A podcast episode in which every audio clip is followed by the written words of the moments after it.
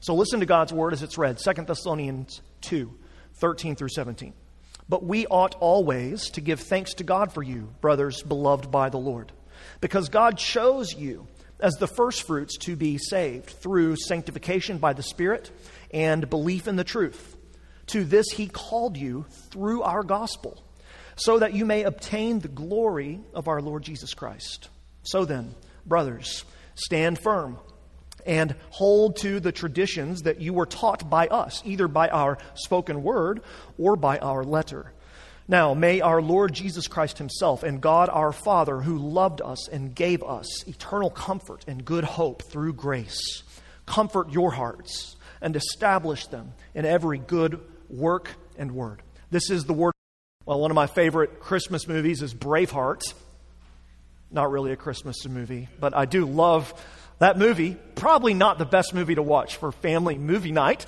If you're thinking about a Christmas movie for the family, maybe you should wait until the kids have gone to bed before you watch Braveheart. Um, one of the best scenes in that movie is uh, the Battle of Stirling. That's the first pitched battle between William Wallace and his Scottish rebels against the English army. And uh, they meet on a field, and the English cavalry, armed to the teeth with armor and swords and spears, charge the Scottish rebels at full speed, coming at them with their swords and their spears aimed at the rebels who were much more scantily clad, you might say, and have much more uh, unsophisticated weapons. And really, it's such a wonderfully filmed scene, it's, it's quite harrowing.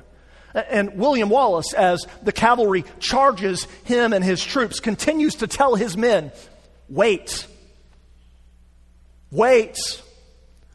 Wait. And I swear it seems like they're from me to the Herndons. When he finally says, Now!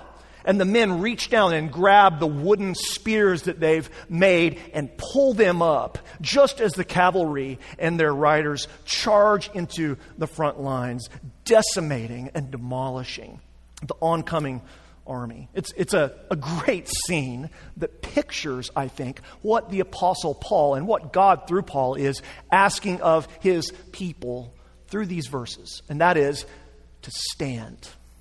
To stand firm. That's what this passage is about standing firm. Some of what Second Thessalonians teaches us is quite harrowing as well. Things we saw last week are, well, they're going to get bad in this world. Uh, the powers of evil, they're going to assemble. They're going to come against the Lord and against his people. Verse 7 of chapter 2 says that the mystery of lawlessness is already at work. Evil is at work in this world. There is a darkness that sometimes seems to overwhelm. But the promise of Advent, the promise of the gospel, is that Jesus Christ will return. And with the breath of his mouth, kill the man of lawlessness. And we saw last week, we can take comfort in that certain hope. But a question arises what are we supposed to do in the meantime? It's good news that Jesus is coming back, but what about the now? especially when the harrowing moments of life come at us like an enemy army. Paul tells us we are to stand firm. This is another great Advent lesson. Advent, as we've been learning, is a season of waiting and hoping. It's a season where we are proverbially, or maybe literally, in the darkness and waiting for the light to dawn. It's no coincidence that this is the time of year where we sang what we just sung, O come, O come, Emmanuel, and ransom captive Israel, who mourns in lonely exile here until the Son of God appears. So the Spirit asks us this morning through this text Are you standing? Are you standing firm? Are you building your life and your trust and your hope on the solid rock of Jesus' truth and love? And if so, what would that look like? The Lord teaches us and He calls us through these verses today. So I want to study them together with you for just the next couple of minutes. We see a, a call from the Lord to stand firm. And then we see three reasons why we can confidently do just that in the power of the Lord. Let's look at this together. First, let's start in the middle. Verse 15. The Apostle Paul says, Stand firm, brothers. Stand firm. That's the Lord's command to us. Those are his battle orders. We see in this chapter the future of the world. We don't see all the details, but we do see enough to know the disciples of Jesus, that the people of God, we're going to have to face the darkness of this world. We're going to have to face the darkness of this world and, in the face of it, hold fast. The scripture speaks of this regularly. The Apostle Peter, for example, in 1 Peter 5, writes this Be watchful. Your adversary, the devil, prowls around like a roaring lion, seeking someone to devour. Re- resist him. Stand firm in your faith, knowing that the same kinds of suffering are being experienced by your brotherhood throughout the world. We're told to stand firm again and again and again. But what does that mean? To stand firm means we are grounding our lives in God's trustworthiness. We're grounding our lives. We are bedrocking our lives in God's trustworthiness. Now, we all ground our lives, whether we admit it or know it or not, in something or someone. But Jesus tells us at the end of his most famous sermon, the Sermon on the Mount, that only grounding your life on him and his teaching will help you resist the storms of evil that will hit. Listen to what Jesus famously says, Matthew chapter 7.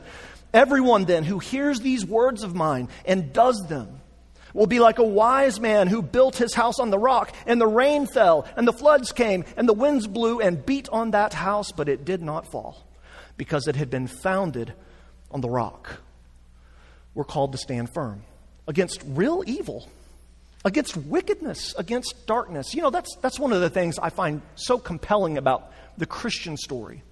One of the things I love about Christianity is that Christianity is utterly realistic about the reality of the world. Christianity does not deny, it does not deny the deep and horrendous evil that this world constantly and daily deals with, and that each of us individually have from time to time experienced. Now, our culture today in the Western world struggles to come to grips with just how bad things can be. We don't generally collectively want to admit that the world is, in fact, full of evil. We can trend towards naive optimism. We can trend towards a sort of biological evolutionary response to the evil of the world, but none of those things really does justice to the feeling that evil provokes in our hearts. Robert Cole is a, an essayist who writes sometimes for the New York uh, Times Book Review. And uh, a number of years ago, right after 9 11, he uh, wrote an essay in which he was wrestling with this idea, with what philosophers historically have called the problem of evil and the atrocities of the 20th century, of which 9 11 was in so many ways sort of the capstone. And in this piece, uh, Robert Cole writes this listen, the 20th century has not treated optimism kindly. The devil has, in a sense, returned. Our struggle these days is to find a way of thinking about the radical evil that lives all too comfortably in our communities. Our usual secular pieties don't quite work in the face of our recent dark past. Christianity, on the other hand, the Christian gospel accounts in a way that's comprehensive and persuasive for the reality of evil in the world. And furthermore, it provides hope that evil will indeed be wiped out. And until that day comes, the scriptures completely and regularly tell us we are to stand against evil, to stand firm. And so the question, of course, is how? How do we do that? Well, the repeated message that the Bible gives is that we stand firm by exercising faith, by, by believing, by trusting in God's promises to us. Look at how Paul puts it he says here that we stand firm by verse 15, holding to the traditions that you were taught by us, either by our spoken word or by our letter. Now, of course, the tradition he refers to here is the apostolic message summarized in the Bible itself.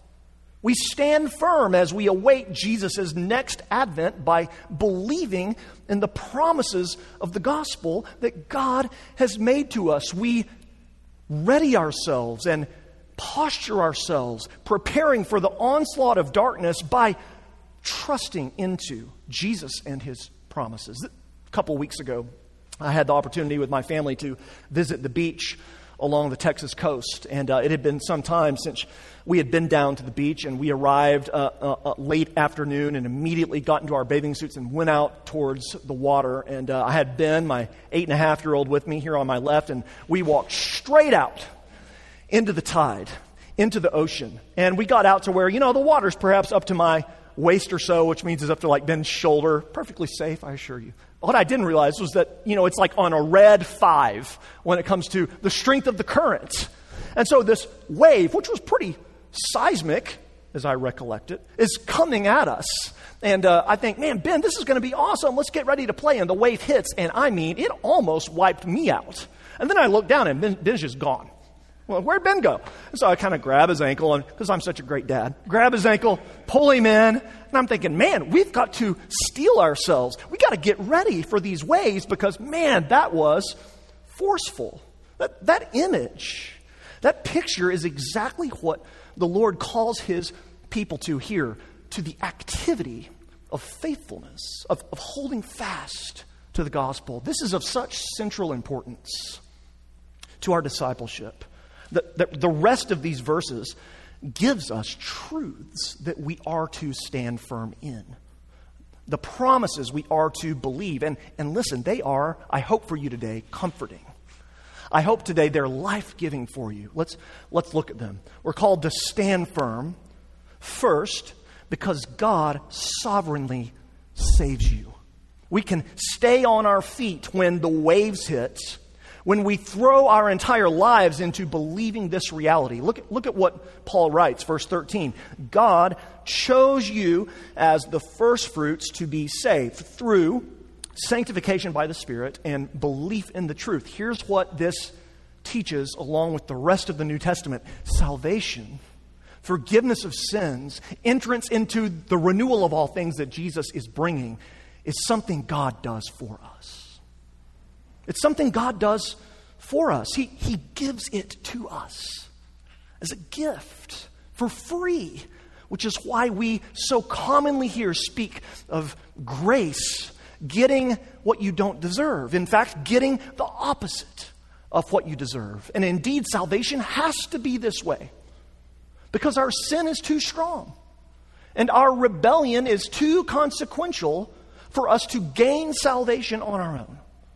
We're, we're so helpless, in fact, that God does the work of saving from beginning to end. It starts, Paul says here, with Him choosing us as the firstfruits to be saved. What does that mean? It means the reason, the reason that God saves, the reason God gives grace, the reason God loves sinners is because God chooses in the wonderful freedom of his sovereignty to place his affection on undeserving people.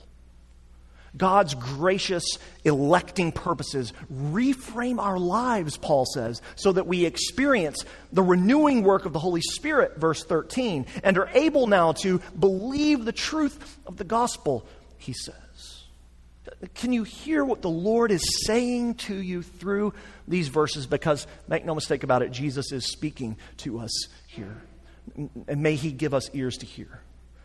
What defines you and what defines your story more than anything else is God's sovereign, saving love for you we can so easily fall, even if we've been believers for decades, into believing that the most significant thing about us is what we do maybe even our religious or spiritual works that we perform to others and so often unconsciously perform for God. But the gospel recasts that vision and tells us that this is not the case. No, the ultimate identity marker, if you're connected to Jesus in faith, the crowning identity marker of your life is God's electing saving love. It's a love given to you completely for free what that does is create a profound tenderness, I hope, and intimacy in your relationship with God your Father. Here's how it does that God does not say to you, God does not say, I love you because I found something in you that is lovable. Do the gospel calculus with me here. If God loved us because he found something better in us, then we'd always be in a tenuous position because we have this fear that we're going to lose His love if we somehow lose what it is that makes us better or more deserving. We'd never find His love to be what it is a, a total miracle. But God does not say, I love you because you're serviceable to me. Nor does he say, I love you because you're more humble than others, or because you're kinder than others, or because you're more religiously committed than others. God says in the gospel through Jesus, I love you because I love you. That's perfect love. And believing that that is real for us, it creates the tenderness of the Spirit's work in our hearts. It's, it's something, Paul says, that, that we can stand firm in. Build your rock, or excuse me, build your house on the rock Uh, of God sovereignly saving us. So we stand firm first by believing that God has placed his love on us because of his sovereign free grace. Second, we stand firm because God powerfully calls us. Look, look, look at verse 14. To this salvation, he called you through our gospel so that you may obtain the glory of our Lord Jesus Christ. So, the first truth that we're to stand firm in by faith is that God chose you for salvation and his love is what defines you. Now, the second truth to stand firm in by faith is about how it's about how God makes this reality uh, present in our lives now. Paul's asking Christians here to remember what they have experienced. We've experienced, if you're in Jesus, the effective and loving call of God over our lives. Jesus calls us. In fact, he often describes his summons to uh, enter his kingdom as a call. Gospel of Matthew, chapter 9, he says, I have not come to call the righteous. Parentheses, this is Luke's edition. Thank God. Close parentheses. But sinners. Or, or, consider how he speaks of his work in John chapter 10. I am, he says, the good shepherd. My sheep hear my voice, my call, and I know them, and they follow me. Have you experienced have you experienced the call of Jesus? I'm not asking if you've been to church a lot recently. And I'm not asking if you've been reading your Bible really faithfully. And I'm not asking if you can quote to me some questions and answers of the Westminster Catechism. What I'm asking is have you heard Jesus call you? It's so common in our city for people to be around Jesus, to be familiar with Jesus, but never to have heard the call of Jesus, the voice of Jesus speaking to us personally in the scripture. Have you responded? Have you responded? To God's call. How does that work? How does God call us? Well, Paul tells us right here. He says it's through our gospel, verse 14. He says something very similar in Romans chapter 1, where he says that the gospel itself is the power of God for salvation for anyone who believes it. And so, um, Jesus calls us to himself when this news about what has happened to him is proclaimed. Listen, all of us, all of us, from the day we're born by nature, are estranged from God. All of us, no matter what you've built externally in your life, are traitors, cosmic traitors against God, and rebels against God. And all of us desire deep in our hearts to boot God off of his throne and to occupy it ourselves. And we know, we know deep down that this is true of us. Our desire to be little gods explains why we do what we do. It explains why we so easily and naturally act selfishly. It, it explains why we lie to make ourselves look better. It explains why we envy others. It explains why we're full of anger and lust. It explains why countries don't just naturally get along with each other. It explains why you lock your door at your house and why you lock the doors of your car.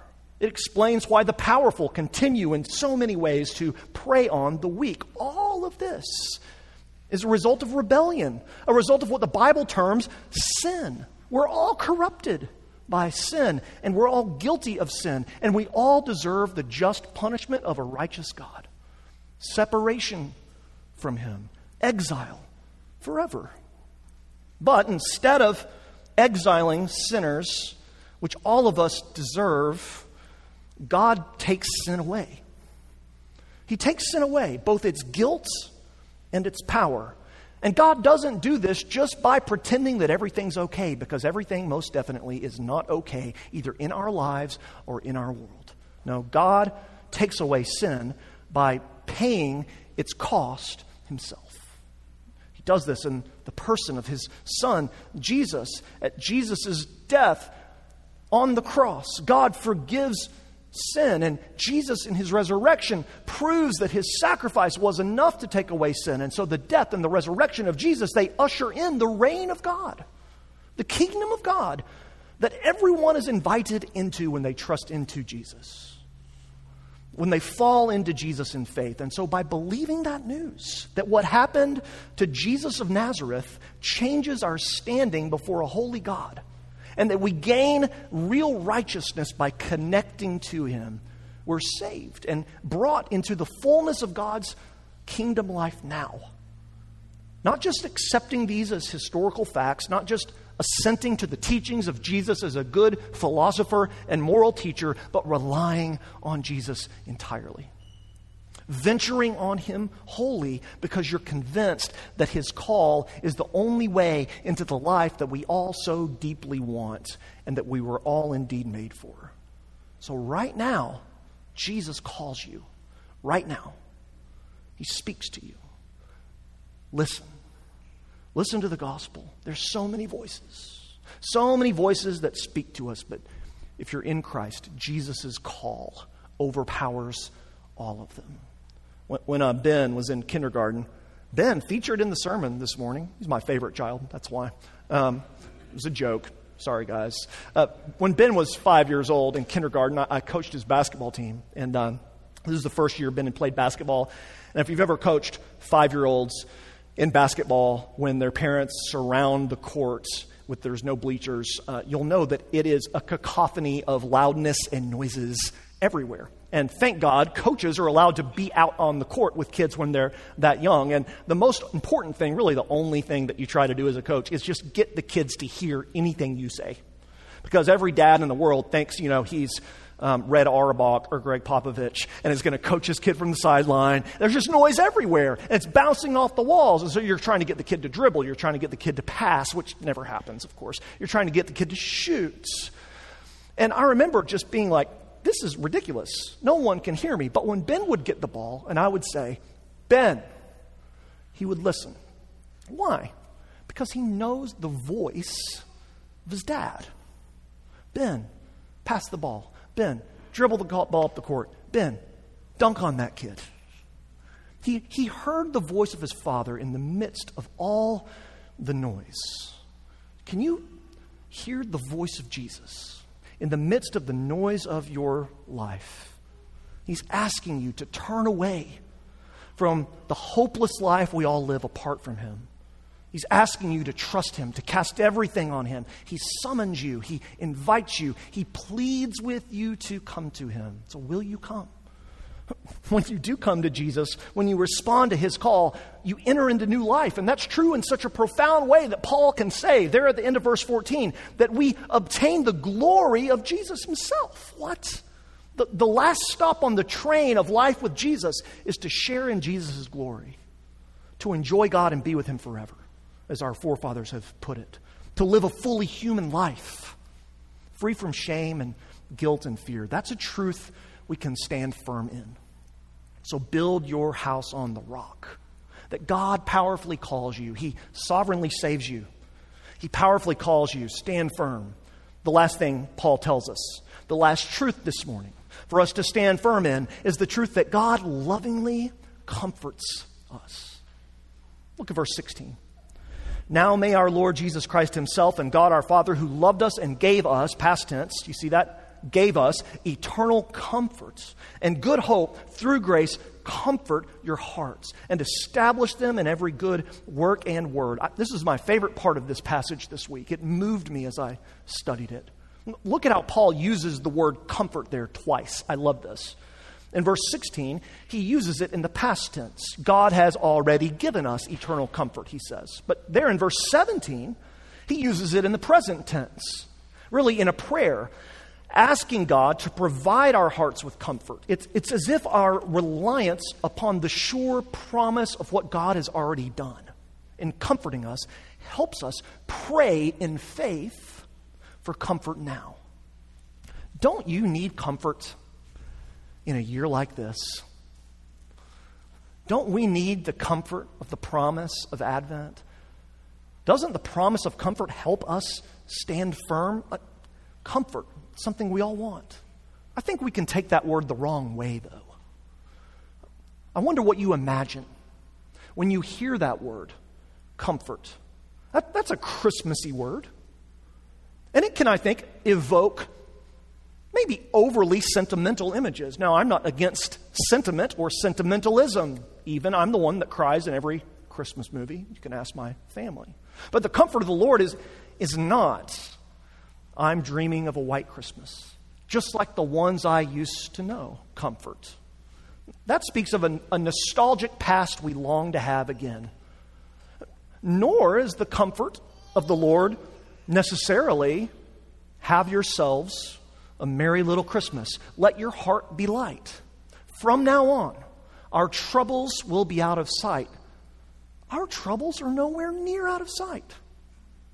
Comfort is not immediate relief of problems now. So, what is the comfort that God promises? Isaiah tells us Comfort, comfort my people, says your God. Speak tenderly to Jerusalem. Cry to her that her warfare is ended, that her iniquity is pardoned, that she has received from the Lord's hand double for all her sins.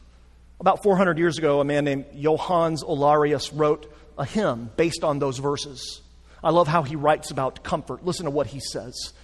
She, that's the church, she hath suffered many a day. Now her griefs have passed away. God will change her pining sadness into everlasting gladness. Listen, the comfort of the gospel is that God in Christ is with us through all the hurts and sorrows of this life. He's shepherding us, He's piloting us. He's near us until we safely reach our final home. He's promised to be with us and to never leave us or forsake us, and we can build our house on the rock that God in Jesus comforts us. Robert Louis Stevenson, the uh, poet and novelist, uh, tells a story of a, a, ship, a vessel that was caught of a, a, in a storm just off the, the really rocky coast of Scotland and Ireland. And, and the storm threatened to drive the ship and to drive the passengers into the shore into certain destruction. And in the middle of the terror, all of the passengers of the, sh- of the ship, except for the pilot, except for the captain, were told to go under deck and be safe. But one daring man just couldn't take it. And so he came up on the deck of the ship and he made the, the pretty dangerous trek from the spot where you come onto the deck into the pilot's house. And when he got there, he saw the steerman uh, at his post, holding the wheel unwaveringly. And, and slowly, inch by inch, he was turning the ship out once more into the sea. And the pilot uh, saw out of the corner of his eye this man who had come to watch him, and he looked at him and he smiled. And then the daring passenger made the trek back to below the deck, and he gave out a note of really cheerfulness to all of the other passengers on board. He said, I've seen the face of the pilot, and he smiled. All's going to be well. Advent means Jesus has shown us his face. Jesus has shown us his face, and all's going to be well. It might not feel that way right now which is why you're asked to stand firm. God sovereignly saves you, He powerfully calls you. He's with you now, lovingly comforting you. Stand firm. Let's pray.